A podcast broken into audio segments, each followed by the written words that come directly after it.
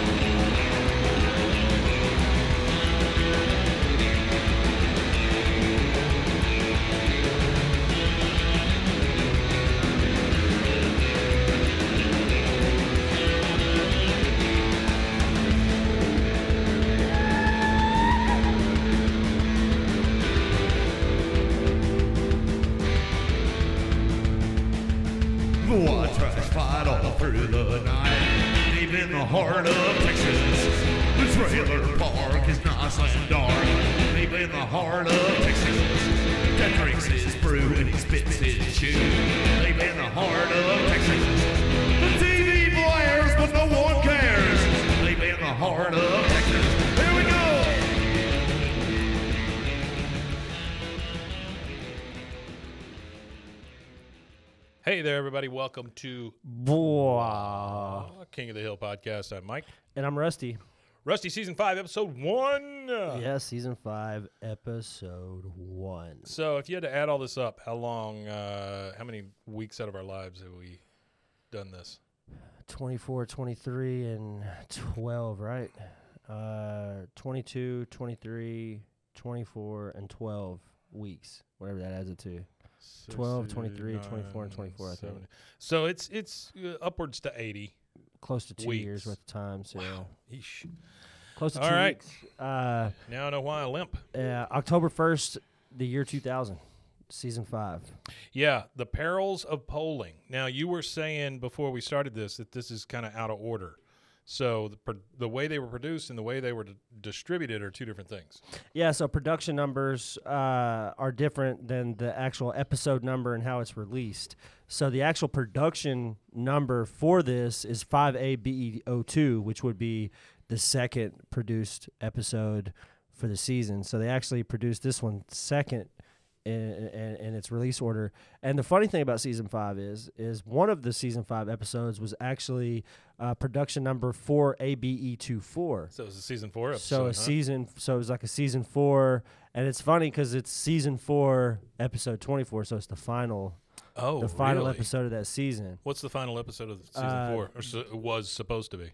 Uh, the final episode of season four. Let me. No, no, no, I'm saying the one that, that they pulled into season five. Oh, uh, the third episode of season five is the third episode. Is, what's it- what's is, it called? Uh, it's called. Uh, hold on. Hank gets a happy ending. It's uh something about don't wait or something. Hold on. Oh, I just went off the page. Peggy pops a pimple. It's called. Uh, I don't want to wait. Mm. Which don't wanna wait. Which is the episode. Yeah, it's called "I Don't Want to Wait for Our Lives to Be Over." I want to know right that now. damn song. Will it be sorry? Do to do. It's that do song. Do do do do do do do. Yeah. Uh, it was the 87th episode of King of the Hill. Uh, episode was written by oh, it's when Bobby turns 13, but he's still treated like a child while Joseph is treated like an adult. Oh, Yeah. So, So hey, is that's this when. Joseph's uh, uh, voice changes? Well, well, yeah, because remember that how we were talking about it. I said that's where where where Joseph uh, goes through puberty, and that's the last time we see him like that. Oh, that's true. which was just that little glimpse of him. Hmm. Which is this would be this would have been in that slot there, and it would have been his puberty episode. At So the two more weeks, and we'll get to that.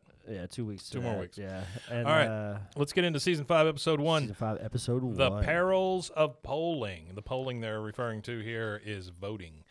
Um, all right, no bell, no yell. Uh, we start with. Uh, I got a serious question for you here. Okay. Let, us get into it, and then I'm going to ask you. Uh, Peggy is in a homemade red, white, and blue polling booth that Hank is is stapling together still. Yeah. Uh, Peggy is going into the booth to, to fake vote to see if anybody can see anything from the outside because God knows you don't want anybody to see how you vote. Um, she's inside it and she goes, Okay, I just voted. Could you see anything? Hank's on the outside with the staple gun. And, nope, nothing. You could develop film in that booth. She goes, That's right. Peggy Hill's Garage of Democracy is going to make those saps in Precinct 9 wish they'd never voted in that stinking firehouse. All right, here's my question Who in the hell gave the Hills the ability to set up a polling station in their garage. Yeah, I've never heard of that. I've heard of it being in churches and schools and stuff like Yep. that, but I've it's usually in a uh, public space is Yeah. usually where they have it, Yeah, not in somebody's house. not in a private person's house. No, that's kind of kind of odd. a haunted house. I get, right? Yeah, haunted house, Garage sale, garage sale, um, uh, Super Bowl party, Super Bowl party, Easter egg uh, hunt. circumcision. yeah, You know, lots of those in garages. But uh, a voting place in your garage. that one is different. That is That's- weird. That's a first for me. so I got a bit of trivia real fast. Yeah, I want please. to knock it out real quick. So the episode title, uh, "The Perils of Polling," is a play on uh, uh, a 1947 film called "The Perils of Pauline," which was a film about a minor silent era performer who suddenly becomes an important star of her own action pictures, uh, which took its title from a 1914 melodramatic silent film serial. Featuring the heroine ending each episode in a cliffhanger situation. is that uh, uh, perils of uh, what do you say? Perils of Pauline. Perils of Pauline, yeah. So the juxtaposition or whatever the relation to the show is, is Hank realizes the dangerous potential importance of Luanne's uninformed voting in the presidential election and, and of his not getting to vote at all. So his heading back to Ireland in time constitutes a cliffhanger at the climax of this episode, which uh, is next level referential writing for Sure. sure. So the writers, it just again, I feel like the title of it and the the the the callback to some ancient shit that nobody knows anything about. I know just because you know about it. I've never. I was just gonna ask you something about it. Heard of it? So you remember Wacky Racers? I remember Wacky Wasters for sure. Wacky, The perils Wacky of Racers. the wacky wacky ra- the perils of Penelope So Pit Stop. where yes, that's exactly it, Yeah. right? That's the exact same thing you're talking Oh, about. so the it's just perils- in animated form. I got you because Yep. Penelope Pit Stop. You There's got it. always a cliffhanger You at the got end it. of every episode The with guy's Dick got the big Dastardly, mustache yeah, and the Dick whole thing. Dastardly and Yeah. Muttley. I Yeah. believe in the thing that you were referencing. Uh, that actress gets tied up to the railroad tracks at some point. Oh, that's the Uh-huh. like the like it's the, the trope, you know, that trope. you always use. Yeah. Yeah, yeah. Okay. So all I think that's where Well, it came from. something. And you wouldn't have Dick Dastardly in Wacky Racers had you not had uh, Perils of Penelope Pit Stop. Yeah, which uh, I think there's a few characters from Pel- Perils of Penelope Pit Stop that are actually in there. The Well, I mob think guys, right? still in there, right? Muttley, yeah, Muttley, Dick dog. Dastardly, and I think the the mob guys are all in the actual Penelope Pit Stop Yeah. cartoon. So that's where they got all that from. Um, and if we're wrong, then so what? Uh, Bobby comes running into the uh, the garage and goes, "Hey, Dad, can you give me and Luanne a ride to where Route 15 meets the 42?" That's a very That's super specific specific thing. address. Hank's like, "Oh, why? There's nothing there but a huge empty lot." Which that also is a little weird to me that Hank doesn't know everything that's going on in the town. You know, He knows He seems like the kind of guy. Uh, uh, Luanne is standing there. Nuh-uh, Unky Hank. Uh, this week it's 20 acres of fun and one acre of craft at the Heimlich County Fair, and she just kind of she Yeah, little- dances yeah, around a little little bit. Yeah, she thing. loves the fair. Uh, Hank says, "Well, Luanne, I, I wish you get this excited about your voting in the first presidential election. Now, did you uh, did you send in those registration forms I gave you for your 18th birthday?" She says, "No, but that's okay. I'll just vote for president next year." Oof. Woo. He just he just kind of sighs. Uh, Bobby's like, "Come on, mom." Uh, Well, I think it's funny that he gave somebody voting registration forms for an 18th birthday gift. oh, it's ridiculous. That's hilarious. Yeah. yeah. Um, uh, he says, "Come on, mom." And Peggy's still in the booth. She goes, "I am not leaving this booth until someone has proven to me that it is 100% confidential." Okay, how many fingers am I holding up? She holds up fingers. And I looked at your hand. I was, I was like, what? How many you she, holding up? she holds up her fingers inside the booth. You can't see it. Hank's on the outside. Peggy, there's absolutely no way you can see through that. And then, of course, Luanne, three. And then she opens the curtain. She's holding up three. And Luanne's just like, I was just guessing. I don't know.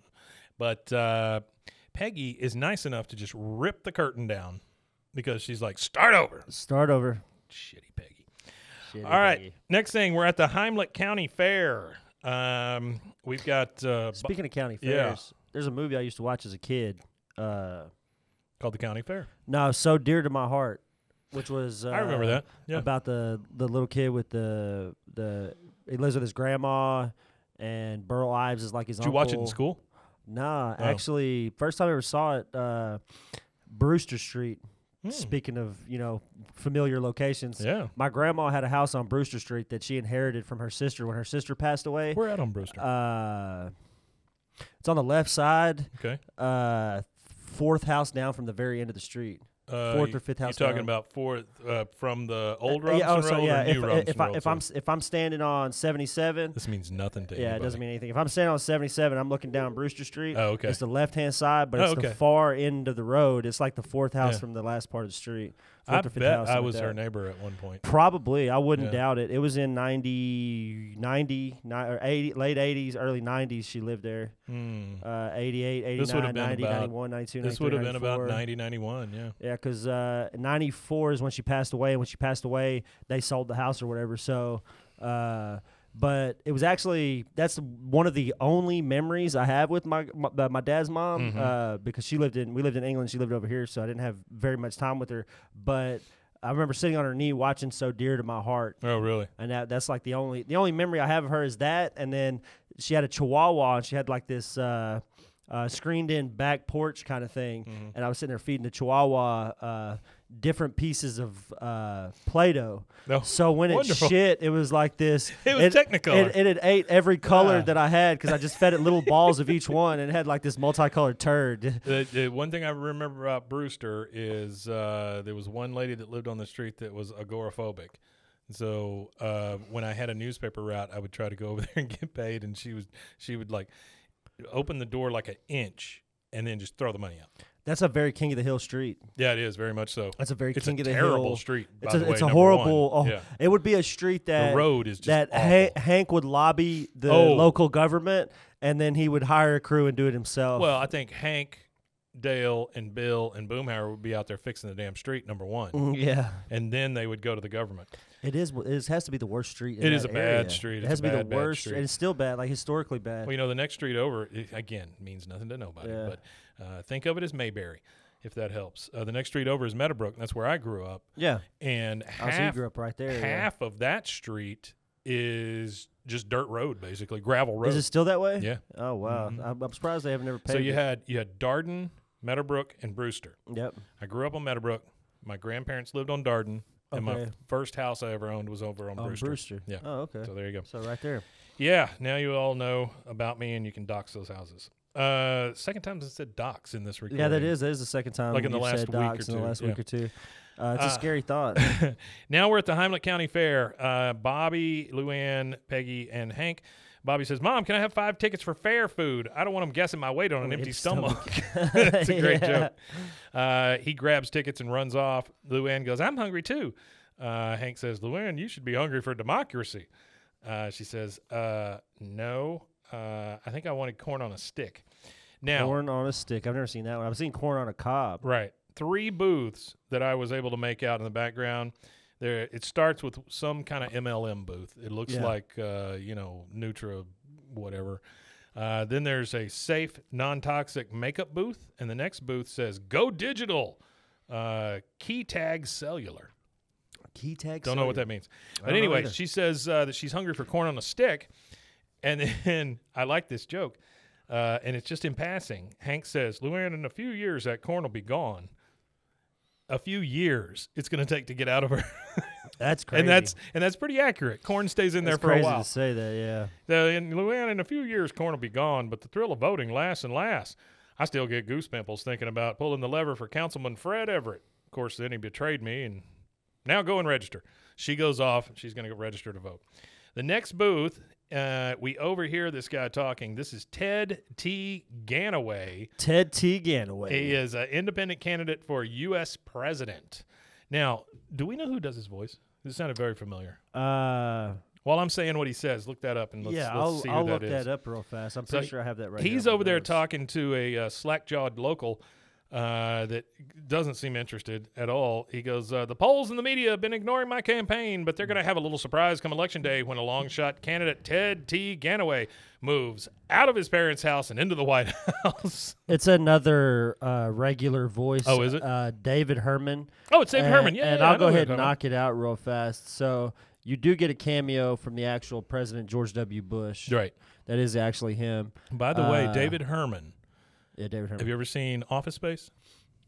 yeah, yeah, yeah. I've seen Office Space. The guy that plays uh, Michael. Um, That's uh, him? That's him. That's David Herman. The one that Oh, locks his doors at Yeah, the beginning locks because he's playing doors. rap real Yeah, loud and the black guy comes I by. didn't know that. Yeah, know that's that David Herman. Okay. Yeah. Uh, and then Rooks Epperson is voiced by uh, just to get it out the way, Phil Hendrie Oh yeah, of the Phil Hendrie Show. He also does love uh, Phil Hendrie. Big Jim and Coach Sauers. The Oh, Coach Sauers. the- Coach Sauers. Yeah, the screaming guy. all right. And uh, uh, Hank looks over. He sees this Ted T. Ganaway, and he goes, "Hey, look, a fringe candidate." Poor confused bastard. A French if, candidate. If there That's is funny. anybody that believes in a two-party system, it's Hank. yeah, he might be the only one. You going one way or the other. he might be the only one. It's the Uh, illusion of choice. That's right. Peggy says, "Well, it, and by the way, uh, a couple of weeks ago, um, It's hard not to be political. what's on a his show about what's his name? What's his name with the uh, Giuliani? yeah, Giuliani. He came out and said that uh, we should abolish the Democratic Party. Wasn't he a Democrat? That's just a dictatorship at oh, that he wasn't point, a Democrat. right? He's always been a Republican. Yeah, right? he's a Republican. Yeah, he's he's Trump's guy. Which is kind of weird though, because he's from New ridiculous. York. You would Yeah. think that a New Yorker Yeah. is like he would, you know, in all the bad that he's done recently, he really did uh, bring New York together at a time of need after September 11th. He did, but I think it was by default, kind of like uh, Whoever was there. Well, I think it was George Bush. The same thing. Yeah. He just happened to be there. He he had a big plan on the table to start uh, deporting people and all of this kind he of had a crazy plan going. he had a big plan going for that kind of stuff, and then uh, 9/11 happened, and it was just it, it went away. it went away. all went away. And then the iconic him Standing standing, on on the the rubble rubble, yeah. with the bullhorn Mhm. saying we're gonna go get Yeah, them kind yeah. of thing. Like I don't only- think America was more unified. To be honest with No, you, after I've that. never seen a more I've, unified I've never that. seen a more unified like Since, anything. uh, Everybody was in a consensus at that point. Yeah. It didn't matter what religion, race, anything you were. Everybody was like, "Yeah, let's go over there and kick their ass." It's and only American 14, way. 15 years later, we did it. Yeah, Uh, and no, well, it, it, yeah, this is not politics. it's folks, not please. politics. Peggy, Peggy, talking about the fringe candidate, she goes, "Well, you have to admire his dedication. I mean, he's right here in the heart of what I like to call Bush country. Bush country. It's it- like We're she still made in Bush it, country. but like she made that up. We're literally in Bush country. Oh yeah, we. Are. You know, there was uh, back when he used to come to town. yeah. uh, I used to uh, he used to land at the, T- at the Yeah, yeah, out at the TSTC airport because it's the only That's when I was working there. well it's a military airport so it's the uh, it used to be a military base so it's the only airport regionally when I was working there. it, it's regionally the it, it- it's the only airport big enough like our Military, local yeah, it'll, it'll our local airport cannot you can't land big you can get seven forty sevens carrier. and stuff. I mean, not aircraft carriers, but the things that go on aircraft carriers to uh, like like big, transportation huge, planes huge. and that kind yeah, of stuff. you get massive planes out there. But uh, there was one time where he came into town, and it was during like a lunch period for school, and we were out at lunch, and we got trapped on uh, Bellmead Waco Drive down Yeah. at that end. We were like at Sonic, and there's like Secret America's Service, Drive-In. like. Uh, there was Waco, uh, there, um, like police force. There was like every cop Everyone from every from every local place, area, yeah. and they had the whole street shut down Hmm. for like 45 minutes Mm. Before he pulled even pulled through. Sure. So we're like trapped at like Sonic in my friend's car, and we had to like call the front office to the school and like uh, President Bush is in town, and they knew he was in town, kind of thing. Like the school, like the whoever we talked to at the school, and we were like, well, we can't really leave. Our friend's car is like trapped at Sonic, and they were like, oh, well, just come straight to the front office when you get back to the school, and we'll give you a pass to get you back to class. That's we nuts. sat there for like it was like an hour before it cleared out before we could Sure. leave. It was Yeah. insane. Even after he had passed, it was still like another 15 minutes before Not they died, but left. Yeah, well, left Yeah, the left sure. the building. Uh, it was like another 15 minutes before they cleared the street out. Bush has left the building. Left the building, which So- uh, I think it, didn't he have like a nephew or something that's like trying to run up into the political gambit. of them. I know there's a bunch of those bushes out Do you there. remember yeah. Jeb? I do remember Jeb. Do you remember the- the brother, wasn't it? The, the yeah, one in Florida. He's got a brother. He was in Florida and he was doing this his fundraising thing, and he got up in front of people and he said whatever he said, some kind of thing to get them all riled up, and he goes, "And now you can clap." And then they started clapping they started for him. clapping. He was yeah, I like, uh, "You can clap." Yeah, yeah, because Uh, that's the thing that killed him. yeah, he's That was the one that got him off the ballot. he's Um, the, he's he's the uh, the stupider son. oh man, I think- I, I don't think- know if that's a comparison. But well, yeah, sure. I, I think it's because he wasn't the oldest. It, like that that generation of man that raised them, like their dad Yeah. George H. W. yeah, It was always the oldest son was going to be the, the you know whoever transcends you or whatever you want to call it. Your your predecessor. Your, Senior Bush, what they don't talk about with him is the fact that he ran the freaking CIA for a long time. yeah, he was a he was a big CIA boss. You talk about a skull and bones. There you go. Yeah, well, another thing they don't know too is that their dad, Prescott Bush, his dad was a Oh. Nazi sympathizer uh, back in World War II. All right. So with that uplifting news, uh, Peggy says, well. Peggy says, well, you have to admire his dedication. I mean, he's right here in the heart of what I like to call bush country. And then they're walking past this guy's booth, and the guy comes out and he says, uh, hello, friends. And then Peggy's like, uh, uh, you made eye contact. Good job, Hank. You talk to him. And then she just leaves. She leaves freaking Hank to talk to this guy. It's so yeah, crappy. yeah, yeah. Uh, the guy says, "My name is Ted T. Gunaway, Ganaway, and I'm running for president." Uh, Hank says, "Yeah, well, uh, Wait, real quick, Mike. yeah, In defense of Peggy, yeah." I, I would do the same thing. I don't blame you. I'm just saying, you know. I guess after you're married that long, you do tend to do those kind of things. Uh, he's talking to Hank. Hank says, "Yeah, well, my wife and I are pretty committed to George W. Bush, you know, and uh, even if we weren't, well, there's four or five candidates ahead of you. Uh, good luck in the campaign." And uh, Ganaway says, "Governor George W. I forget that he was our governor for a while. Yeah, he was uh, our governor for a little more than a while. I think he was a governor Two for terms? uh, yeah, something like that. He was a governor for a couple terms. He was right after Ann. Ann Richards, Richards? and all the way up to Rick Perry. Yeah. Oh, that's true. So it was a long while. Rick Perry. Pretty much, another one. he was our governor after Ann Richards, all the way up until he was president, because he was actively running for presidency while he was still our governor, right? Let me let me tell Pretty sure. you. Oh yeah, they always do. Yeah, he was still actively our governor. Let, let me let me tell you guys something, just real quick, okay? Our governors here in Texas, we don't have a great track record with them. Ann Richards, Not just them though, but the, the, the that which surrounds them Oh, as the well. House, Senate, everything. Yeah. Um, Ann Richards brought the uh, lottery to the state of Texas. She did. under the guises or under the guise that uh, the money would go into education. Yeah. Instead, she claims that she didn't read that part.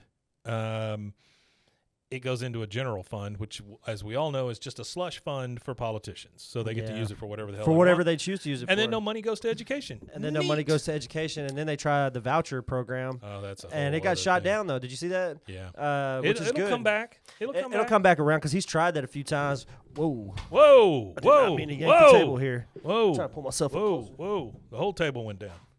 Um, Technical difficulties. yeah, that's uh, that's because of, you're making fun of wheels. That's what it is. You know? Yeah. Oh my gosh! Look at this. Oh, all right. everything fell think we're there. Oh, We're we're, there. we're reset. all right. we're all good. we'll be right back. Uh, for oh, for a very special episode of Rusty pulls the table. Pulls the table in half. Um, okay, so uh, Ganaway says he's running for president. Uh, uh, Hank says, you know, well, we're voting for Bush. Ganaway says Governor George W. Bush and Vice President Al Gore want you to focus Inventor on my internet. on my hit and run conviction and not my 16 point plan for America Why do they say he invented the internet? because he claimed it one time. Oh, he said that he invented it. He invented. said he was there when it was invented. Yeah, Oh, he was not. Uh, and then uh, That's uh, funny. Bobby comes running up while while Ganaway's talking to Hank and says, "Dad, I know it's not up your alley, but there's this pig named Mitch." And Hank's just like looking for anything. He goes, "Let's go," and they just walk off. Right? He did like if he didn't invent the internet, he did make me conscious of the environment, if nothing else. Before him, I never thought about got things to say pollution about or anything that, that, too, but yeah. that's a whole different. Yeah, thing. yeah, yeah. I never thought about any of that stuff until he mentioned that word. Did we really need to replace all our light bulbs? Oh no. Yeah. No. It probably was more damaging to the environment to replace all your light bulbs. yeah. That's kind of what I'm thinking. That's the thing with recycling. Recycling is a good thing. We should recycle as often as we can, but often these places use more energy to recycle. Well, it was like we had, we had talked things. about before the great light bulb conspiracy with Mhm. light bulb companies Mhm. back in the day where big they filament. they had filaments that would burn for Mhm. you know ever Oh, yeah. And they were like well we can't do that we got to be able to sell light bulbs I just remember the big thing when Al Gore was, you know, the whole uh, what is it, Polar Bear Express? Was that the name of his movie? what was that uh, Day After Tomorrow, blackfish I don't know what it Blackfish, something like that. Uh, but whenever he would go out and talk about it, uh, he'd leave his jet running while he was in doing the speech. so he'd have his jet ready on the me- tarmac tell me how much energy. Tell that me how much energy taking. that thing Yeah. takes yeah All right, so now uh, we we're at another part of the fair. There is uh, like a big stage, big double stage with a diving board and a, and a ramp and everything, and it says Rooks Epperson Epperson on stage. Oh, I'm sorry. No, it says Rooks Epperson presents Mitch the Amazing Diving Pig. I am going to go look for a Mitch the Amazing Diving Pig T-shirt. By the way, if there's not one, we're going to make one because I would love that. I love how the pig just falls off the board. You know that's a thing The shirt? No, diving pigs. Oh yeah, yeah, yeah, yeah. Diving pigs, Uh, diving horses, all of that kind of Yeah, stuff. I was I was thing. googling it and it says uh, Chinese turn to diving pigs for fun and tastier food. Well, it's like brining them. You know, they just small amounts of brine. Oh, here we go. So this is what it is. Uh, it takes a certain national ingenuity to convert pigs into triathletes which dive, swim, and hurdle. In the process, produce tastier, leaner pork. So the Chinese are turning their pigs into triathletes They're just for chasing them. leaner pork. They're chasing them and pushing them off bridges. yeah. Uh, okay, so Rooks Epperson presents Mitch the Amazing Diving Pig, and Rooks Epperson, I'm assuming, is on stage. He's got a he's got a handheld mic. He's dressed in a white suit, looks like a revival preacher, kind of, you know. Yeah. Uh, there's a big display, and there's a pool and a diving board, and like I said, a ramp and some other things. He says, "Y'all ready for some world class pig diving?" Now, before we meet our star, let's give a county fair howdy to Mitch's Fishes. Yeah. So these four people come out, two guys, two girls. Uh, they have fins on their arms, they have fins on their heads, they have some kind of fish leg tights on. And the the one guy that comes out, he's so disinterested, he's still smoking as he comes out on the stage. Yeah. Right? Uh, he he uh, blows smoke right before they all kind of dive in, kind of like those old uh, water movies where the ladies would have the things on their head and Oh, they all yeah. swim around in a circle. Uh, synchronized swimming. Yeah, synchronized swimming kind of stuff. if you guys have never seen the synchronized swimming thing they did on SNL with um oh um shoot, what's his name? The one that's in Murders uh Only Murders in the Building. Um the little one. Not Steve Martin, the other one. Martin Short. Martin Short. Martin Short Yeah. and I was thinking whenever I was thinking of him, I was thinking of him in that movie where he played uh, what was it? That fucking Santa Claus Eight or whatever, Yeah, where yeah, he yeah. plays like Jack Frost. Yeah, yeah, where's Jack Frost? Yeah. Um, if you've never seen the synchronized swimming um, thing for the Olympics that he did on Yeah. SNL, go watch that. Well, I'm sorry to Martin Short for short. the only thing I remember him for is probably one of the worst things he's ever been in. That's that's literally uh, outside of everything he's done with a Steve of Martin. stuff, yeah. Out of every a because like him and stuff. Steve Martin have done a lot of live stuff together. Yeah, they're, they're like they're friends. like they do they Mhm. tour and everything together. They remind me of uh, uh, Bob Newhart and Don Rickles. You know, they were Yeah. they were like lifelong. They're a good duo. Oh, They're- they they're a really good duo. They were fantastic. They're a good duo as well as Martin Short and uh, Steve Martin. Oh, yeah. uh, Waco native Steve Martin. Steve Martin from Waco, Texas. Uh, he Isn't goes. crazy. Uh, it is crazy. Yeah. He goes, ladies and gentlemen, I present to you the main event, the real deal, the finest diver with four legs, the pork Louganis. Talking about uh, uh, Greg Louganis, the famous That was swimmer. a, he was a swimmer, Yeah. right? Yeah. Mitch, the amazing diving pig. He lets Mitch out of the cage. Mitch just starts. he- He's done it a thousand times. I'm assuming he goes straight out of the cage, starts going up to the ramp where the uh, uh, diving board is, and uh, then he says, uh, for his first dive, Mitch will perform the Tula Hula, a death-defying plunge through not one, not three, but two hula hoops. I love that phrasing. like that. Not No, one, not not three, two. but two. Two. Uh, and so then it, you see Mitch's fishes. Uh, there's uh, three of them are, are sitting on each other's shoulders, and they're holding these these hoops. And then the the one guy is standing over there with like a torch, and he he lights the hula hoops so that they're rings of death, you know, Rings of fire. Yeah. yeah. And then he calls it the Johnny Cash. That's right. He says uh, the funniest thing to me is that the pig goes to the diving board, and instead of jumping, he just falls off. Like he just yeah, plump, yeah, plump, yeah. plump. Well, that's what I when, when I just googled it or good. whatever, just for just for a laugh. Yeah. It showed that pretty much that's what they do. So what it says is, is that at first the Oh, pigs are have to. terrified. Oh, So what Why happens is, what's well, the first pig that's scared. It's not the rest of them. So the, the first pig falls off, and the rest of them see, oh, okay, that's fine, and the rest of them kind of just fall off with him, not Well, thinking, like- you know, It's like cattle going through a slaughterhouse. You know, they Yeah. they trust the people that are putting them through it, and then they put a bolt in their head. yeah, Uh, so uh, he dives. He dives off, and Bobby's in the audience. He goes, "Yes!" And Hank looks at him and goes, "Well, that was pretty good for a pig." You know. Yeah, for a pig. Uh, a little bit later, uh, same stage, same pig. Um, the guy at the at the front says, "And now for our finale, Mitch will dive through three rings of burning fire." Sorry, these are not the one. The, the Yeah, yeah, yeah. first ones were two rings. Yeah. Uh, three of the fishes are on each other's shoulders. The other guy lights the lights the torch, and he goes, uh, "It is the most difficult dive known to man, Man or, or pig. pig. The Johnny Cash." And then uh, it shows shows them in the audience again. And by the way, they're playing "Ring of Fire," Johnny Cash's song. Bo- uh, Bobby's in it. You Going can do it, Mitch. down, down. Oh, and then The pig falls off the diving board again, falls through the three rings. Bobby's like, I love this pig. Then the problem starts Yeah. where the pig doesn't come up. Nope. You just see bubbles. The pig is floundering. The pig is about to die. Uh, the guy on stage says, uh, Nothing to worry about, folks. Mitch is just hamming it up. And the crowd just starts to kind of gasp, you know, and you hear this, Where is he? Where is he? What happened to the pig? Uh, you're just seeing bubbles. You start playing dramatic music. The whole crowd is worried Yeah. about this dumb pig. Uh, Bobby says, Somebody do something. Oh, God, Mitch. Mitch. yeah. and he gets up and starts running towards the tank. Uh, Peggy, of course, says, Bobby, no, that's pig water. Uh, That's pig water. Yeah, and laugh. the guy says, Mitch is not dead. Um, eh, because Bobby runs to the stage in the pool. Bobby takes off his shirt, dives in. He finds the pig down at the bottom. His one of his hooves is is around a hose or a wire or whatever. He got stuck down there. Yeah. He's stuck down there. Bobby grabs him, pus- pushes him back up, and uh, takes him out. Now the pig is not necessarily breathing, yeah. and so Bobby, uh, the guy goes, "The Mitch is not dead," and Bobby looks at him and goes. Not this pig, not Not today. today. And then he just squeezes the pig real hard. The pig got, and then just starts Starts coughing out water, oinking yeah. again. Yeah, it is fantastic. Uh, the guy on stage, thank you, son. Uh, he goes, You saved my boy's life. What's your name? He goes, Bobby Hill. He said, Let's give a big hand to Bobby Hill, the amazing pig saving, Saving boy. boy. And then there's pictures being taken and stuff. And Hank sees that there's pictures being taken of Bobby and this diving pig. He gets out in front of him and goes, Oh, God, how much money is it going to take to get that film? Now, the lady with the camera who's there taking pictures, she goes, Don't worry, I'm not with the press. I'm with the Bush Cheney campaign. And you must be the amazing pig saving boy's father. Hank's like, Well, I, I don't. She goes, This is just the kind of heroism the governor loves to attach himself to.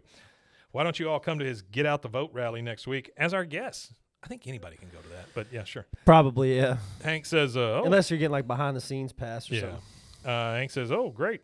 Now, if you do a background check, I'm Hank R. Hill, not that Hank P. Hill who doesn't pay his Discover card bill." You know, I was I was trying to think of who like the most prolific politician is from our area, and all I could think of is Chet Edwards. Yeah, as like the good. guy, as like the guy who was he because Like he you was talking current? uh, yeah, like like well that wa- maybe not even current, but over the last you know twenty years, Well, that was just be a Bush. name. Then. I mean, it's got to be Bush. No, I'm talking about locally here. Oh, in locally, town, yeah, like in Chet town. Edwards, uh, Bill Flores, I think, and Bill he local. Flores, the guy who pretends to be a cowboy, whatever his name is. Yeah, all those guys that Yeah, that don't go and vote. Uh, no chip on my shoulder. Uh, Hank says, uh, you know, I'm I'm Hank R, not Hank P, the guy who doesn't pay his plays Discover, Discover card bill. Yeah, now later on the fairgrounds, um, uh, Luanne comes running up, and goes, Uncle Hank, I registered to vote. He goes, Oh, terrific! George W. is going to need every vote he can get, or they won't be able to call it a landslide. landslide. Yeah, She says, George W. He's not a communist, is he? And Hank, of course, this uh, no, you're, he's not. you're getting to Hank now. You're talking communism. He goes, No, he is not. She goes, Wait, here it is. And she has these pamphlets and this button. And she goes, See, our candidate is Robert Paragi. Uh, and she puts his button on. He's actually uh, one of the. Robert, I, I want to say he's a writer. He's something to do with the show. Oh, I don't But they doubt used that. his name. Yeah, as the communist Yeah, guy. they used his name. He was somebody with- to do with the show, though. Yeah. Hank's like, What? Communist? No. She goes, Well, I guess uh, I cancel out your vote. My first election, and your vote means nothing. Long live the People's Revolution. yeah. She lifts her fa- hair. Uh, she lifts her hand in the air, like you know all those communist posters or whatever. But then, the, juxtaposed to that, she has a balloon tied to the other wrist, which Yeah, I yeah, think yeah. is fantastic. All right, that's the uh, first commercial break uh, because of the Communist Party, and uh, we'll be Right back. Right back. Hey, it's Kaley Cuoco for Priceline. Ready to go to your happy place for a happy price? Well, why didn't you say so? Just download the Priceline app right now and save up to 60% on hotels. So, whether it's Cousin Kevin's Kazoo concert in Kansas City, go Kevin, or Becky's Bachelorette Bash in Bermuda, you never have to miss a trip ever again. So, download the Priceline app today. Your savings are waiting. Go to your happy place for a happy price. Go to your happy price, Priceline. Okay, we are back. Our uh, brothers in Welcome. arms. Uh, hopefully, right all back. the all, all the money that uh, came from you buying those products, hopefully, it goes to your brothers and sisters in the regime or the uh, the the revolution. Uh, okay, so now we are in the car. They're coming back from the fair, and Hank, Hank and Peggy are in the front. Luanne and, and Bobby's in the back. Bobby's back there playing a a, a, uh, uh, Game Boy, one of the Yeah, original yeah, Game yeah. Boys. One of the original Game Boys. Uh, Hank says, "What were you thinking? The Russians don't even believe in communism anymore." And then Luanne pipes up and says, "You said you wanted me to vote." Peggy says, "You sure did, Hank. did. Maybe Luanne has good reason for throwing her vote away." Yeah. Which again, every time Peggy says something, it's a it's a slight dig at somebody. Always a slight dig. Uh, Luanne, I've got several. First, the line at his booth was the shortest. I like his tie. It's red, and his shirt is white, and his jacket is blue, and that stands for America. Communism! None of that makes any sense. Not a lick. So now we're in the alley. You can see that this is really bothering Hank. Uh, Luanne is over there uh, pounding a sign into her yard that says uh, "Vote Communist," which, when you think about it, voting and communism, those don't really go together. No, not really. Yeah. Well, I mean, they do have votes. theoretical communism, yeah. Sure. But uh, communism, as it's that's the thing with communism. Theoretically, it looks beautiful on paper. It looks Yeah. like a utopian society. Yeah. But when it goes into practice, it's the same thing with any type of political uh, ideology. Is there's always greed and malice, and that ruins any political Mm-hmm. Greed ideology. and power. Greed and power. Yeah, it could be socialism, whatever. It ruins anything good whenever you start talking about money and power because you start subsidizing insurance companies, Yep. health insurance. You start Yep. subsidizing bailing out car, and, car uh, companies. car companies and start. Oh wait, we did that. yeah. Ford right. didn't though. Ford took no money. That's exactly right. That's the only one I didn't make money off of in the That's stock the market. The only one that didn't make any Uh, money. so the uh, we're in the alley with all four of them. They're watching Luanne pound this uh, "Vote Communist" sign into the ground. Dale says, "So I see you finally got Luanne involved in politics. That's good." And then you, Luanne goes, "The people united," and then all of them just start booing her.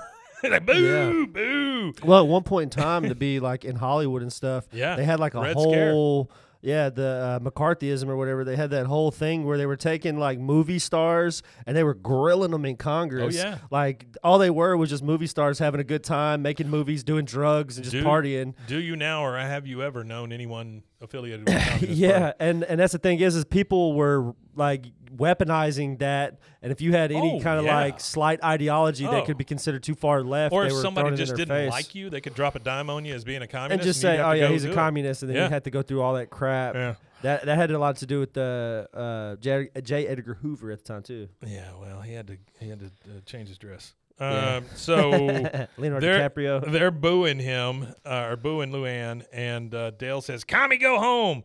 She looks at him and goes, "Okay," and just goes inside. Goes back inside the house. Yeah. Love that. Hank says, "I just think if you don't read the newspaper and the only TV you watch is the MTV, you shouldn't be allowed to vote." Uh, Bill. Uh, it- Somehow is flummoxed by this, and he goes, uh, "Stop fighting the last war, Hank. Women got the right to vote, and there's nothing we can do about it." Nothing. Yeah. and then Dale's like, unless, and then Hank says, unless what? He goes, I don't know. You're a smart guy. You'll figure something out. Unless. All right. Later in the Hill House, uh, the doorbell rings. Hank comes to the door. I'll get it. Uh, he opens the door, and there's the uh, the penguin puppet. Yeah, Uh, Sir Featherbottom. Sir or- Featherbottom. Yeah, Sir Feather. He is- royalty. He's just sticking through the door and he goes, Good evening, mate. May I trouble you for a word? Hank's like, Oh, Lord. And then from the back of the house, you hear Peggy go, Who is it, Hank? Hank says, The manger babies. I'll get rid of them. And then, the manger babies. I'll get rid of them. Yeah. like they're people. Oh yeah, I'm gonna says- get off my porch. like they're Jehovah's Witness knocking or something. right. Yeah. He goes, uh, Cheerio. I just wanted to tell you you should vote for Robert Pierogi of the Communist Party USA for president. What, what? I don't know where she got the What, what, what, what? part, but yeah, she always does that. Hank says, uh, You don't know the first thing about communism. And then uh, she says, What's to know? Robert Pierogi's got the cutest little ears, the prettiest Prettiest eyebrows. So I can tell Robert he can count on your vote. Hank's like, No, you cannot. I hate communists. All they do is boss people around. Here's where we get into an argument, Yeah. basically, with Luanne and Hank. Luanne says, Sounds like you, Uncle Hank. He goes, Luanne, please go home before I tell you you're acting like an idiot and make you cry. And then the donkey puppet comes up and he goes, Hee haw, you're a communist. Hee haw. He goes, No, I'm not. Welcome to the party, mate. Comes the, the penguin again. He goes, Get that penguin back here. I'm not done. And then you hear, Hee haw, power to the people, comrade. What I say? You look good in red, comrade Hill. What, what? You know, the first time I heard the word comrade be used like that, yeah. uh, Red Alert, uh, Command and Conquer Red Alert, the video Oh, the game. video game. And uh, whenever you pick the communist faction or whatever, that's what they would call you. Hello, comrade. Comrade. Hello, comrade. yeah. So uh, uh, Hank has had enough. He's like, "All right, I gave you four fair warning, Luanne. You're acting like an idiot." And immediately, Luanne just starts crying, "Oh, Uncle Hank!" and she runs off. Yeah. He shuts the door. Now we're in the kitchen. Uh, Peggy is uh, taking a couple of cookie sheets out of the oven. And she said, too. "I'm making cookies." She by goes, the way. she goes, yeah. Hank, I'm making cookies to serve on election day. Which one do you think tastes better? The Chips Ahoy heated up or the EL Fudge heated up? Yeah, I don't know what an EL fudge is. EL Fudge was these little cookies in the shape of the elves in the tree, and they Ah. Were coated in chocolate. Well, they still make them. You can Yeah. get them for three seventy nine or three forty two at Target or Walmart For So, four uh, cookies. Yeah, for four cookies. Uh, Speaking of cookies, there was this cookie controversy on uh, Cookie social media. Yeah, well, one of them big streamers. that's a cookie. That's not a cookie. Uh, her name is Pokimane, yeah, I know her. and she's like one of the top like female streamers Yeah. like ever. Has been for a Uh, long yeah, time. a long time. And uh, she came out with this cookie brand.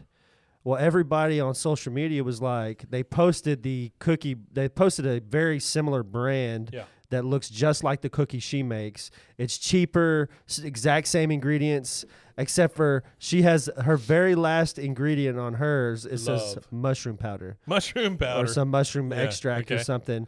And uh, everybody was pissed off on the internet about it because her cookies were like Just a rip off. X ounce. Yeah. You know, for X amount of dollars, but the other cookies, they were the exact same cookie, but you got more for way less.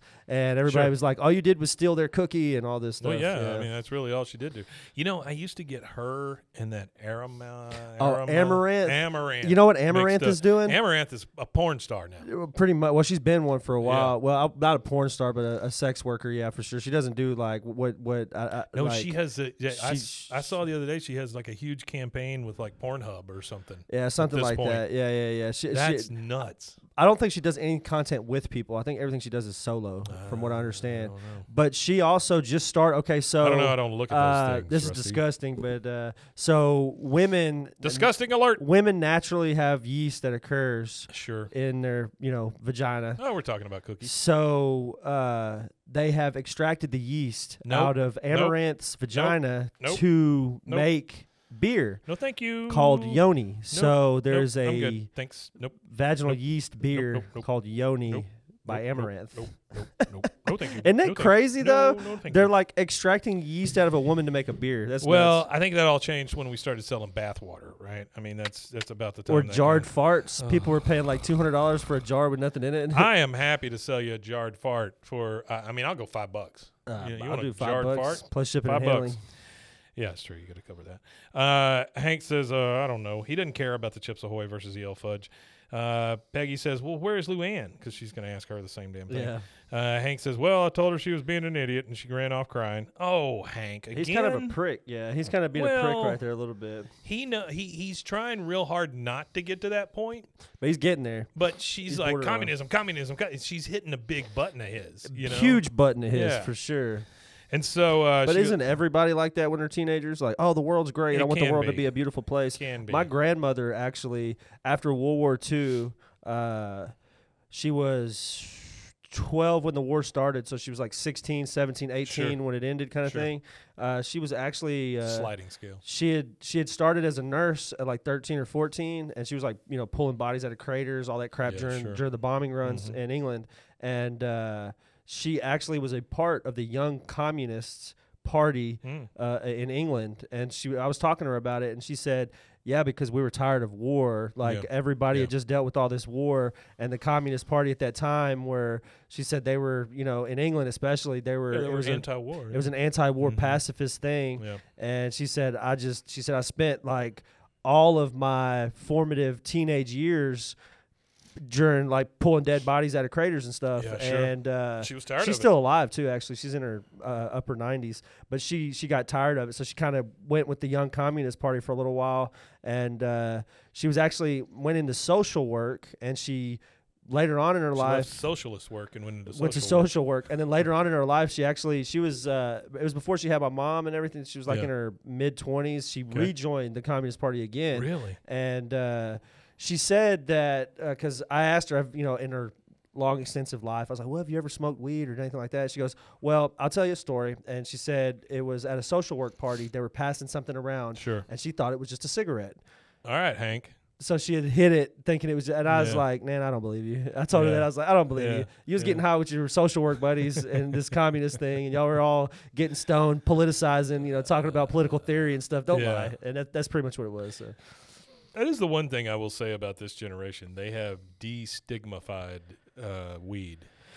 Extremely. The millennials, I think, really knocked it out of the park, uh, for sure. Especially right now, there's this weird like gray area with stuff that's being sold called THCA Mm-hmm. in Texas, which is exactly the same thing that they sell. That's Well, even like Delta illegal. Eight, Delta Nine, Delta Ten. Yeah, it's all of uh, that stuff. It may be synthesized, but it's it's got the same effect. Well, the THCA is not synthesized. That's the thing. Is THCA is the Actual exact same thing they sell. Yeah, it's just uh, what it is is uh, tetrahydrocannabinol acid.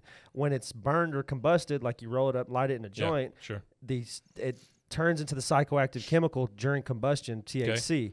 So it's a real gray area in Texas. So Texas, when they analyze for like criminal purposes, Mhm. they analyze Mhm. it. Yeah. They use a spectrometer. There's two types of spectrometer, uh, s- spectro spectromy that you could use. One of them is gas, and one of them is using light. If you use gas, like they do here in the states, if they Right. take this legal, you know, by the U.S. Farm Bill legal stuff, if they take Mhm. it and they put it through the gas spectrometer, it ignites it kind of. Mhm. So it becomes illegal at that moment that Sure. they do the testing. Sure. It's not illegal up until they test it, Yeah. and it'll test over 0.3 percent THC at that point because that's the that's the Farm Bill law.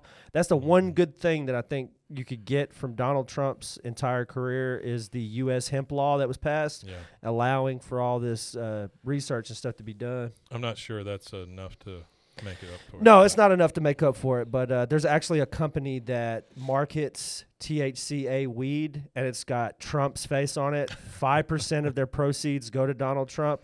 I, uh, as a as a, uh, a just a, a trial fun thing, Yeah. they give away free samples on their website.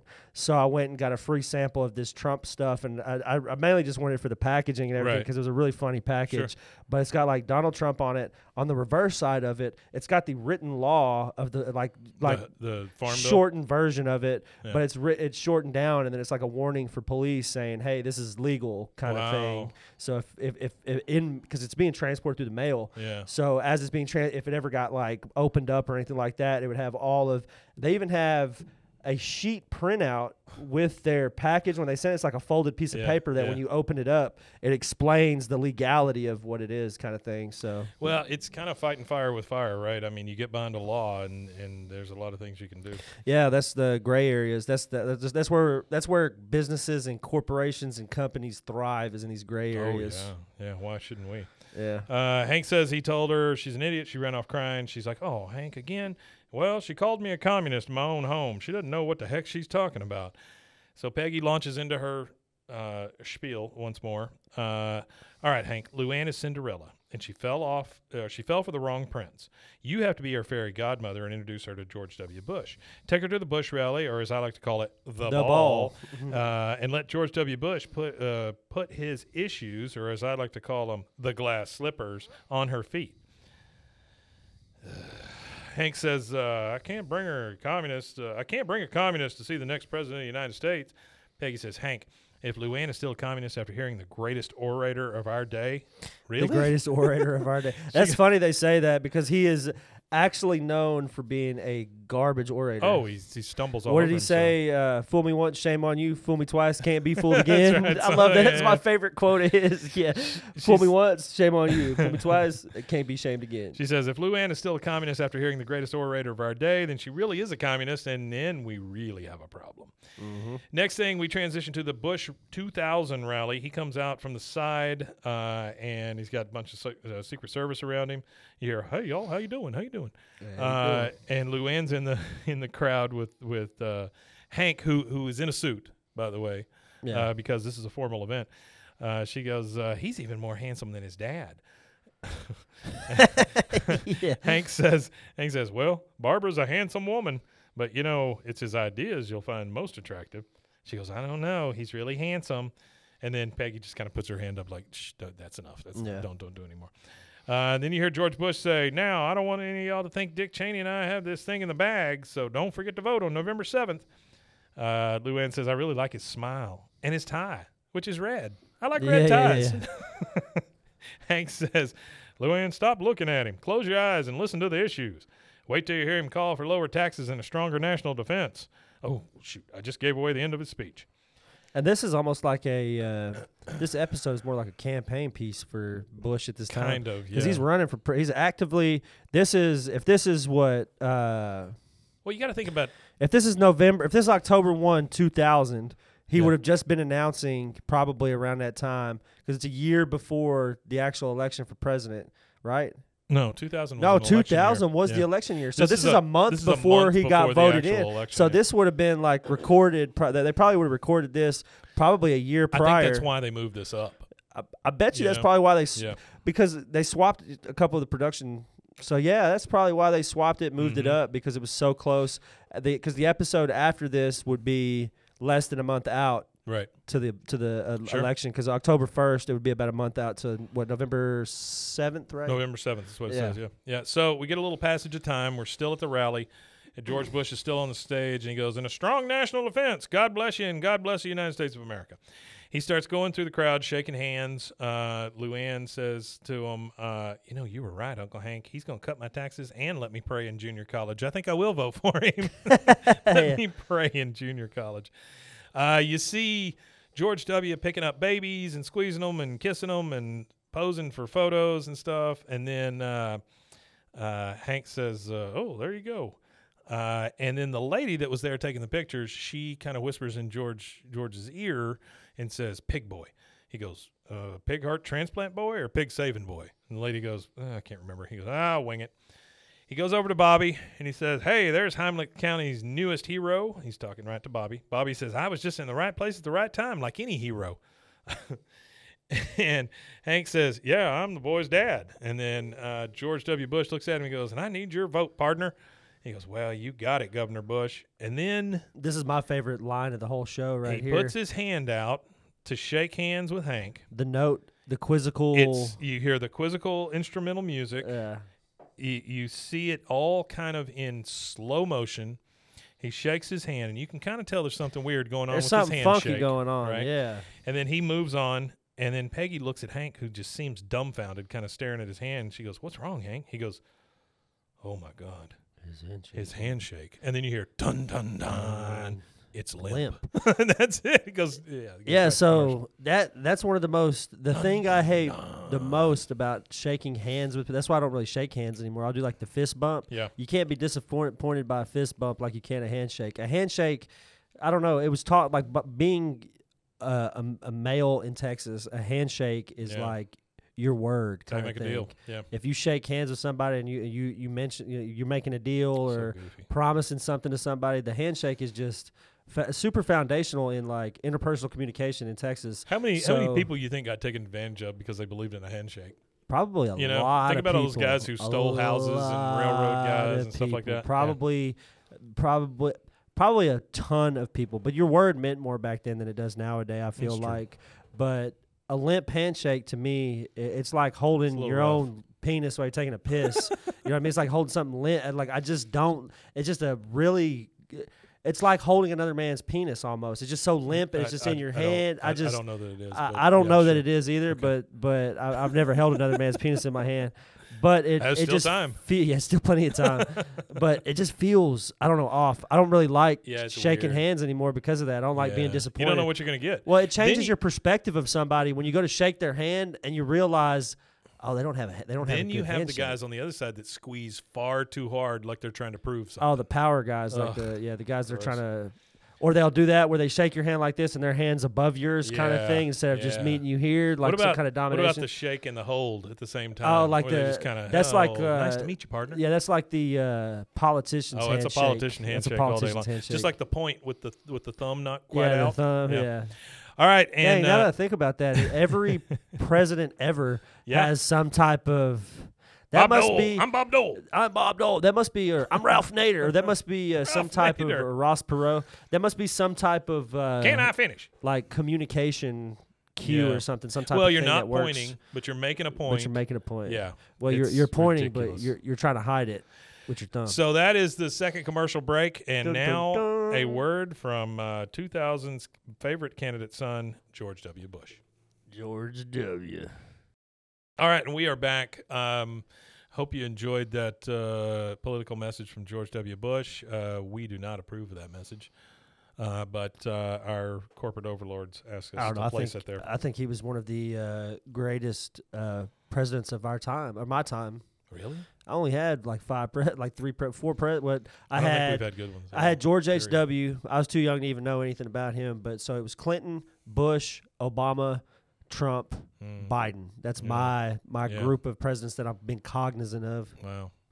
Not As, very, a, as an older American, I'm sorry. yeah, not a very uh, excuse me, not a very good bucket to pull from there. All right, I don't know. Obama went too bad. So we are still in the alley, uh, or we're back in the alley. We're with all four guys We there. just lost ten fans. Uh, Obama was a good president. Obama Boom! everybody's president, logging out. Um, yeah. He's too woke for our crowd. Uh, okay. So uh, yeah, politics is not our thing. Not at all. Four guys, the four guys in the alley. I watch cartoons all day, guys. Literally, all I watch is animated programs. I know nothing. Dale says, "Did Bush's hands feel like a flounder or something softer, like a jellyfish?" Ew. Hank says, "I don't want to talk about it." And then Bill says, "Was it mushy and wet like a handful of egg salad?" It was soft Hank- and damp. Yeah. Hank is just so confounded by this. He goes, "It You don't was like it. It was soft and damp." Imagine that though, shaking somebody's hand and it's damp. He goes, "Let's just leave it at that." And then Dale puts his hand out and shakes his hand and goes, "Was it a wriggler, Wriggler. where you And he- shake your yeah, hand and then you move tickle- the finger tickle the inside?" palm of the hand, yeah. Ugh, I don't like that either. Yeah, I don't either. Hank says, "Stop it! Stop! All of you, stop it! Stop it right now! This is dead serious. I don't know what to do. I thought I knew the man, but now I I knew he uh, that was the man I knew had a strong, firm grip." Bill says, "I thought you only cared about the issues, Hank." He goes, "Well, yeah, but a man's handshake is an issue. It's well, it's the character issue." Bill again, "No, character is about having principles and not sleeping with the help and such." What's he talking about? and he goes, Oh, I know what he's talking about. He's talking about uh, uh, Bill Clinton. "Oh," That was a Bill Clinton reference, yeah, and then he says, uh, because he slept with the help. But a wimpy handshake. Allegedly. Now that's just trivial, Hank. He goes, It's not trivial. This man could be the next leader of the free world. We're gonna have a nut job third world dictators walking all over us when they find out our president doesn't have a strong enough finger to push the button. All of them, all of the guys just kind of stare off into space. And then For, for the for the sake of the bit, uh, Dale Dale Dale says that makes a lot of sense. Yeah, a lot of nonsense. Yeah. Uh, for the sake of the bit, uh, do you think Donald Trump has a, a strong handshake? How do you think? How do you think his handshake would would go about? Do you think it would be cold and damp and wet, or you think he's got a firm handshake?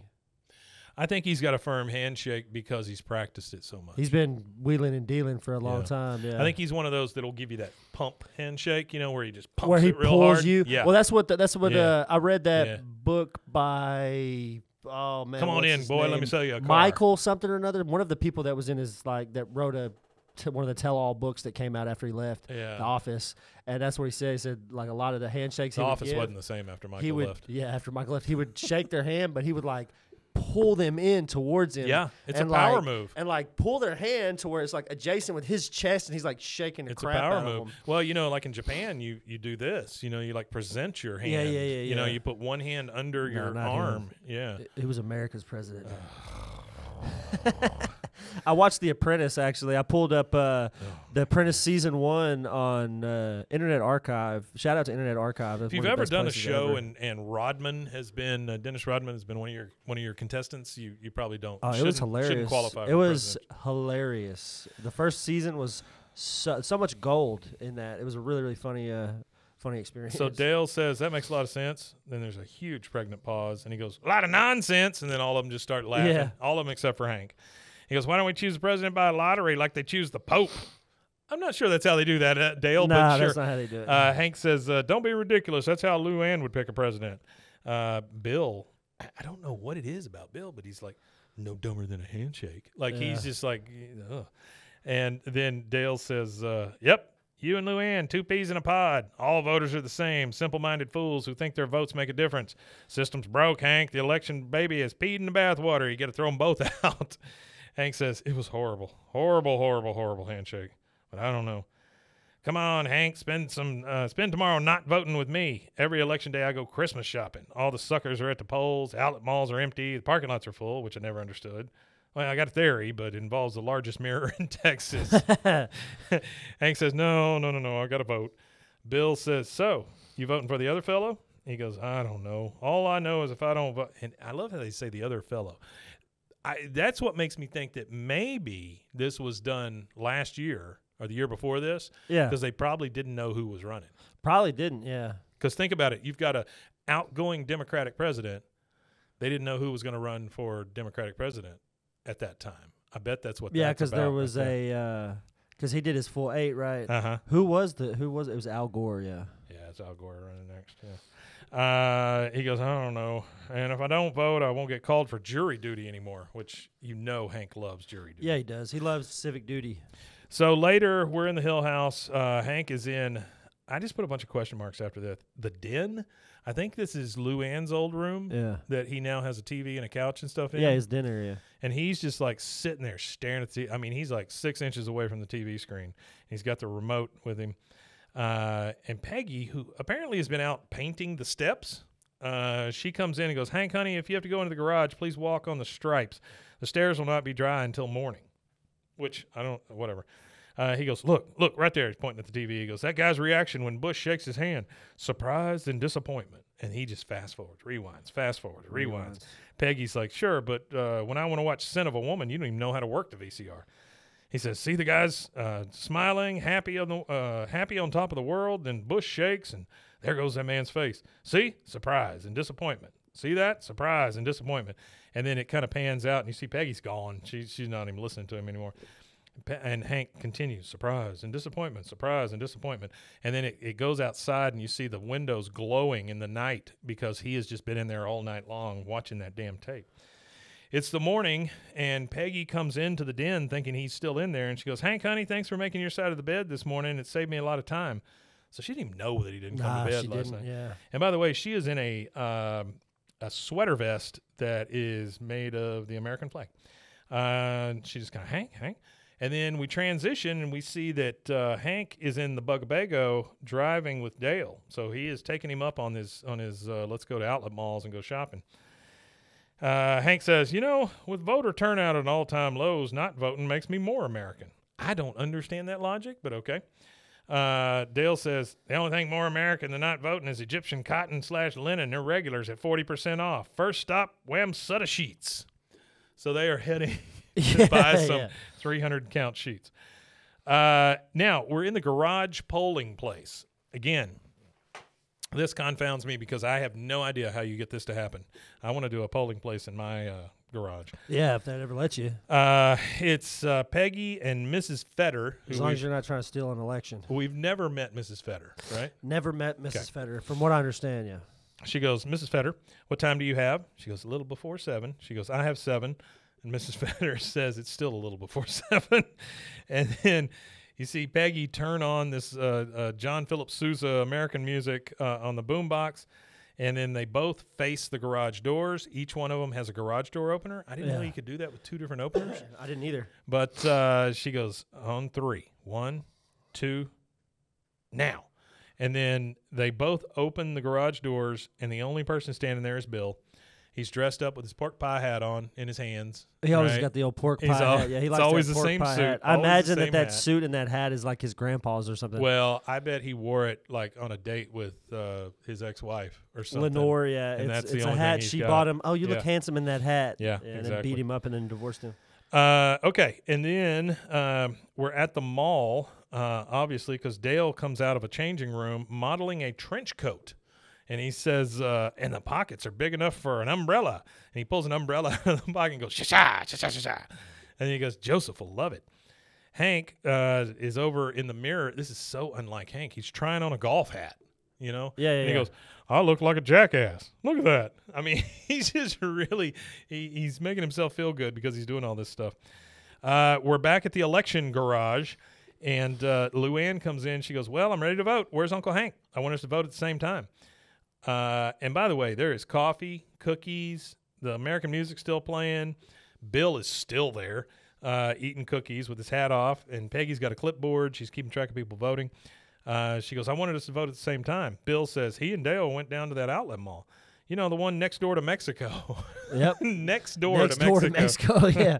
Luanne says, "Well, he'll be back before the polls close, won't he?" He goes, "Oh, no, no, no, no, no, but that's okay." Hank says he's not voting, and then you just get this collective gasp. I mean, from Luanne and Peggy What? both. It's just like, Yeah. ah. What? So we're back at the outlet mall. Uh, Hank and Dale are loading stuff into the back of the Bugabago, uh, and he goes. Uh, uh, Dale pulls a fragrance out and kind of shoves it in Hank's face, and he goes, "Smell this, Hank. Does it smell like Boomhauer?" Uh, he goes, "Yeah, it smells like Boomhauer. He's gonna love it." They're parked in front of a store that I could only make out as Porter Haulings. I don't know if that's correct or not. Yeah, I don't anyway, uh, Hank's pager starts going off. Didn't know he carried a pager. Didn't know he carried a pager either. I didn't know pagers were still being carried in the year 2000. Oh, yeah. I figured I cell there's phones have still made the some folks that carry pagers today, like Gotta doctors and stuff. yeah, and the reason for that is I be believe used. the cell signal signal won't go far enough into some buildings and operating rooms and stuff like that. Yeah. And so they carry a pager because it can go through anything. I thought that the pagers and stuff that they used were like a in-house network, though. I didn't know that it was like a actually they're like cell service, cell tower. Over on Valley usage. Mills, um, Valley Mills Drive, uh, you know where Valleys is? Yeah, yeah, Right yeah. before you get to Valleys. There's a pager business. There used to be a pager store. It was a Dunkin' Donuts first, and then it was a pager store for a very long time. Um, That's crazy to think they had stores just oh, for pagers. they did, man. They did. It's crazy to think that that, that was even a thing that was popular. mm-hmm. Mm-hmm. I guess any way to communicate is gonna gonna Oh yeah, any new type of communication. So Hank's pager. Imagine if they had like Snapchat for pagers. I don't know how you do that. Call Your- this number. Your page they- disappears in, in two seconds. Well, they give you the page, and you have to call the number for the description of the image that somebody sent you. That's ridiculous. So his pager goes off, and Hank says, "This could be a propane emergency." And he looks at it and goes, "No, just Luanne or one of her manger babies." Uh, and he goes, he just puts it back and goes, "So where to, Dale?" Uh, Dale says, "Well, Nancy's been wanting an onyx chessboard, and I know just the place. An onyx chessboard. She has not been wanting an onyx An chessboard. Onyx chessboard. I think that's what he wants.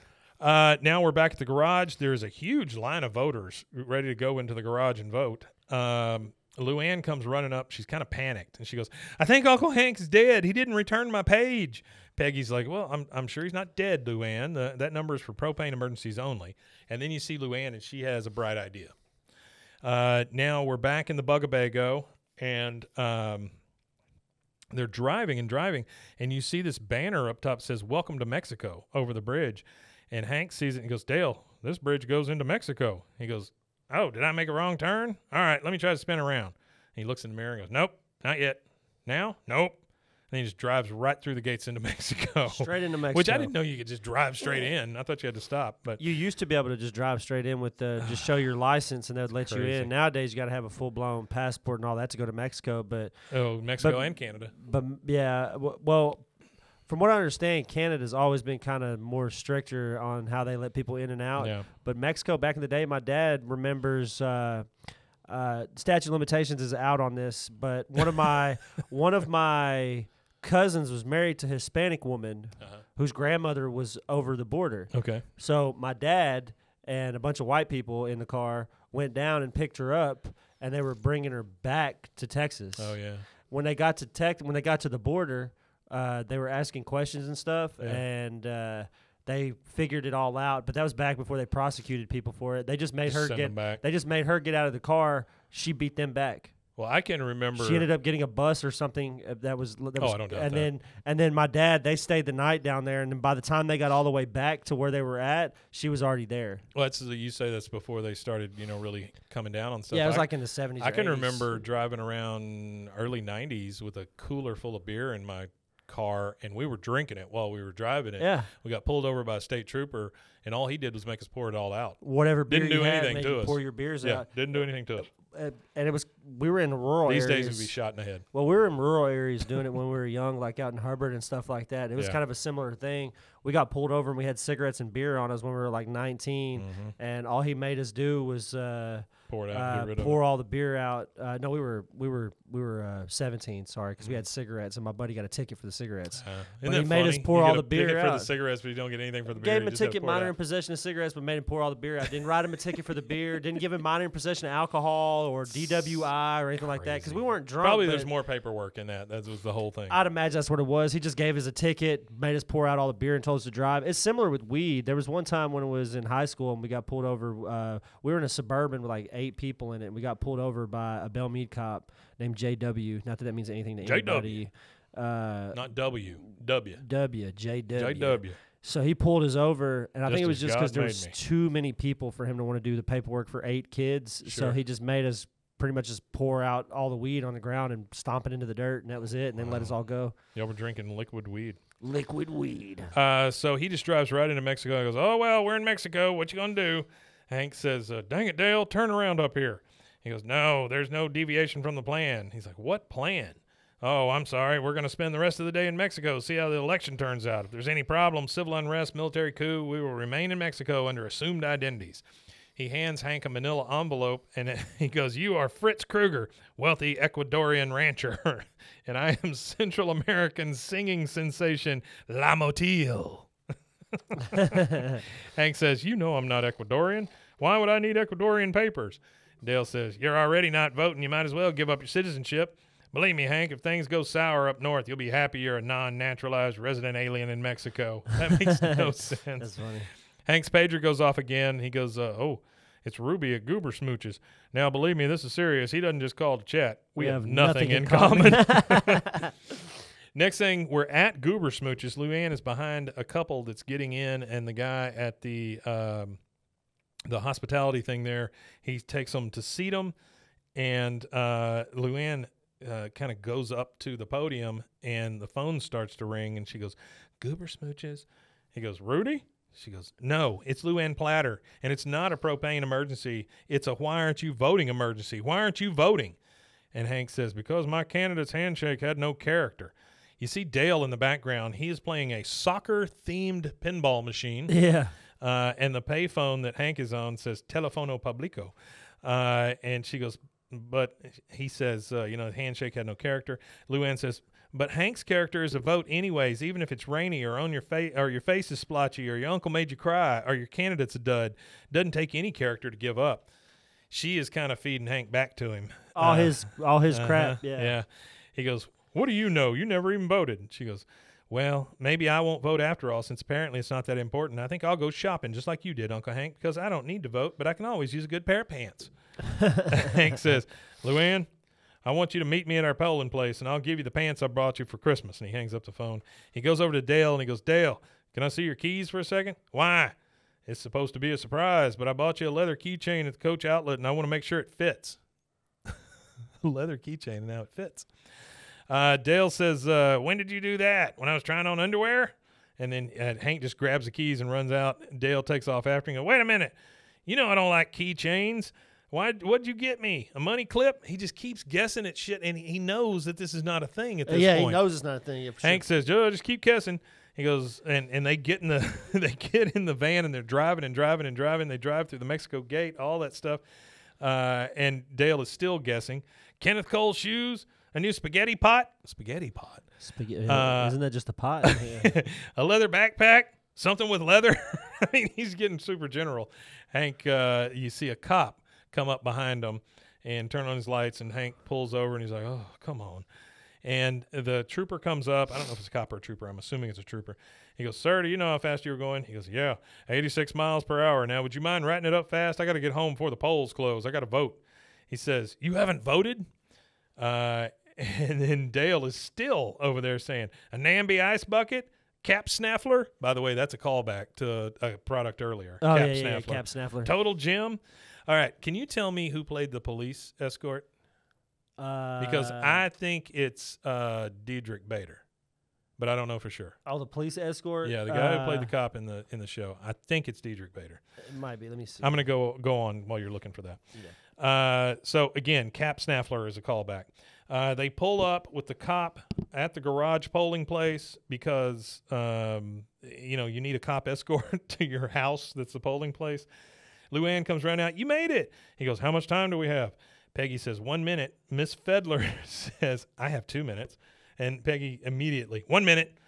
Uh, and then they both go in separate booths to vote. Uh, they come out. They've done their civic duty. Uh, Bill looks at him and goes, "So, who'd you vote for, Hank?"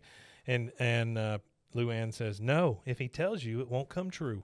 And then puts the vote in the box, and that's the end of the show. That's the end of the Did you find out who it was? Uh, it doesn't show Oh, okay. anybody. It's one it of the. sure sounds like it's probably Bader. like Dan. It's probably one of the regulars. So after this, uh, this is one of my favorite things that they ever do. This is like a public service announcement. oh, like one of the PSAs show. at the very Yeah. end, like they've done before. Yeah. so as the credits are rolling, uh, both Peggy, uh, sorry, both Bobby and Hank come out of the bowling booths, and he goes, "Hello, I'm Hank Hill from TV's King of the Hill, and I'm Bobby Hill from TV's King of the Hill." they both say they're from TV's Yeah. King of the Hill. Welcome to what used to be my garage. Bobby goes, and that's where I usually park my bike. He goes, Well, we're here to remind you to register to vote. So go ahead, fill out your registration card, and you'll be eligible to win these valuable prizes freedom, civic pride, and a brand new president. And that's it. That's the credits. At the end, we get, Was it a Wiggler? that's it. Wiggler. That is season five, episode one. We have Season started. five, episode one. That's the new A new episode. That's the season. new season. Yeah, kick Yeah, off. man. All right. Well, number one, thank you guys for all listening. We really appreciate it. Uh, love to hear from you in any way possible. If Yeah, you wanna- contact us, please. If please, you still want to send us some um, suggestions on what shows should spin off of this show, please do. Please go and check out some other shows, and I'm going to highlight one at the end. and what we uh, and what we mean by that is, what would you like to hear Mike and Rusty talk about? Yeah, no specifically. So whatever you would like to hear us opine on, and we might even just do a variety show where you send Yeah. in suggestions and we just do whatever. Could be. like if you got a movie you want us to review or but you guys book just or send these whatever. things in, and and we'll uh, we'll we'll pick from a hat or something. We read sometimes. we do read sometimes. All right, you want to tell them where they can find us? Uh, yeah. Uh, you can find us on the 21st floor. No, I'm just kidding. You can find us True. at roguemedianetwork.com slash B-W-A-A-A-K-O-T-H dot com. Or you could go to BW, oh, sorry, I've mixed those two up. roguemedianetwork.com slash B-W-A-A-A-K-O-T-H or B-W-A-A-A-K-O-T-H dot com by itself. That's or it. you could go to youtube.com slash B-W-A-A-A-K-O-T-H to catch all of our Monday episodes and Monday. maybe future episodes. We might just start doing everything video. Who Monday knows? and W. But uh, we do thank y'all for sticking with us for five full seasons. Five for those of you that have been with us since the beginning, we It's appreciate been roughly 700 all years. your time uh, spent listening to us. You've spent over hundred hours now listening to me and Mike. Almost two hundred. You know, we've got almost two to three hundred hours into this. It's like two.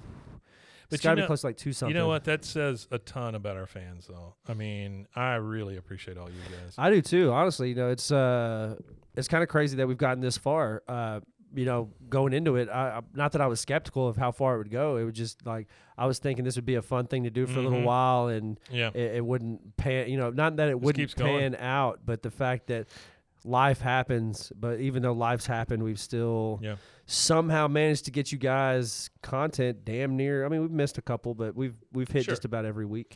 So at the end of these, I want to try to start uh, highlighting some podcasts that we also have on the network. Yeah, for sure. One I want to highlight this week. Uh, it, it's something I did, and I it's not why I'm highlighting it. It's just something I hadn't talked about in a while. We should just have like where we interview all these people on Fridays. We have some of these people come in as Talk guests. to the podcast folks. Where we have some of the podcast folks come in and talk about their podcast with us. So we have uh, something called True Urban Legends. Um, if you think about that, it means nothing.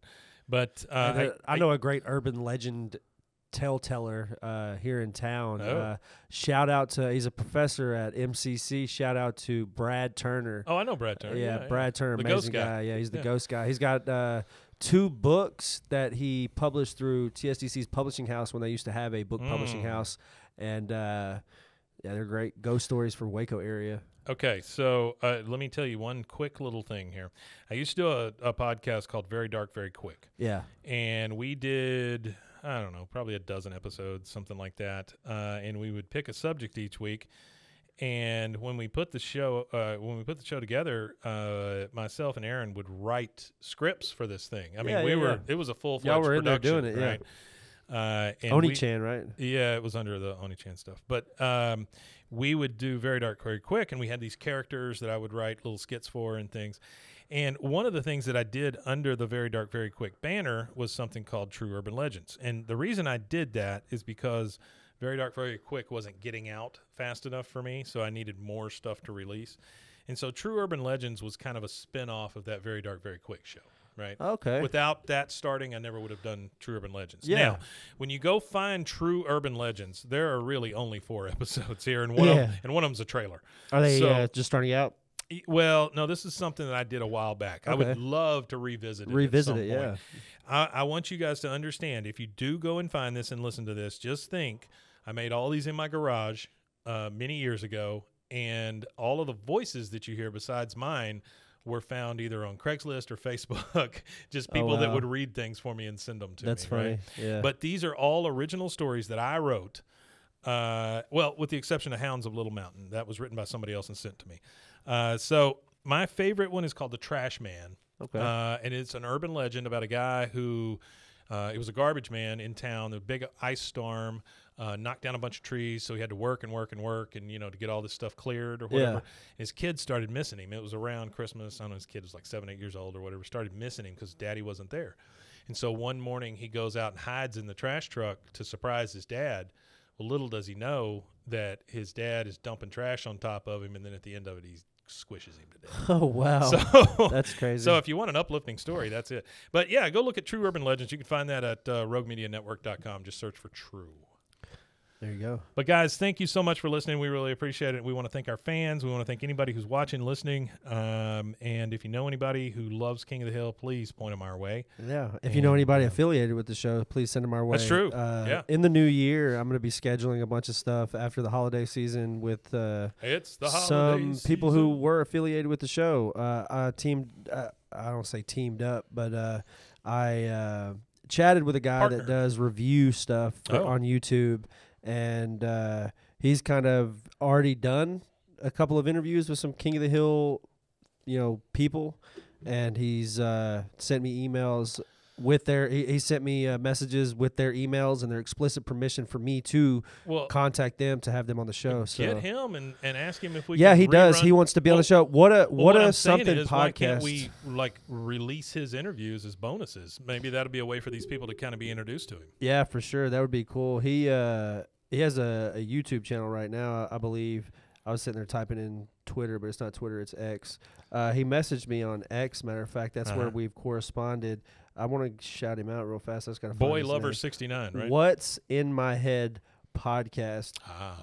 Uh, shout out to him. He just had a uh, a Shout out what's Uh, he just had a uh, a recent death in his family. His Oh. his dad actually passed Oh, away uh, at the beginning of last month. That's why we haven't had him on. He's been real busy. Gotcha. But he uh, he actually had a guy named Shaun Cashman.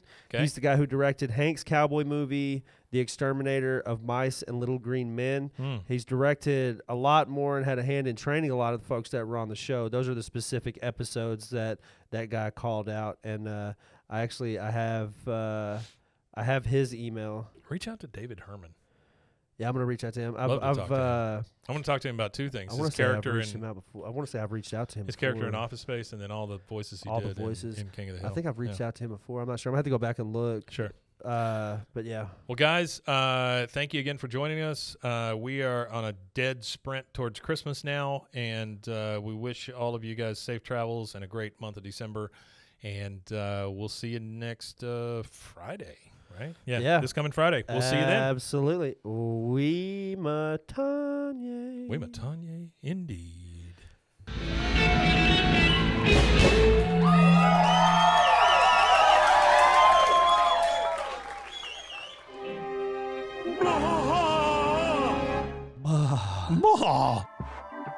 This has been a Rogue Media Network production.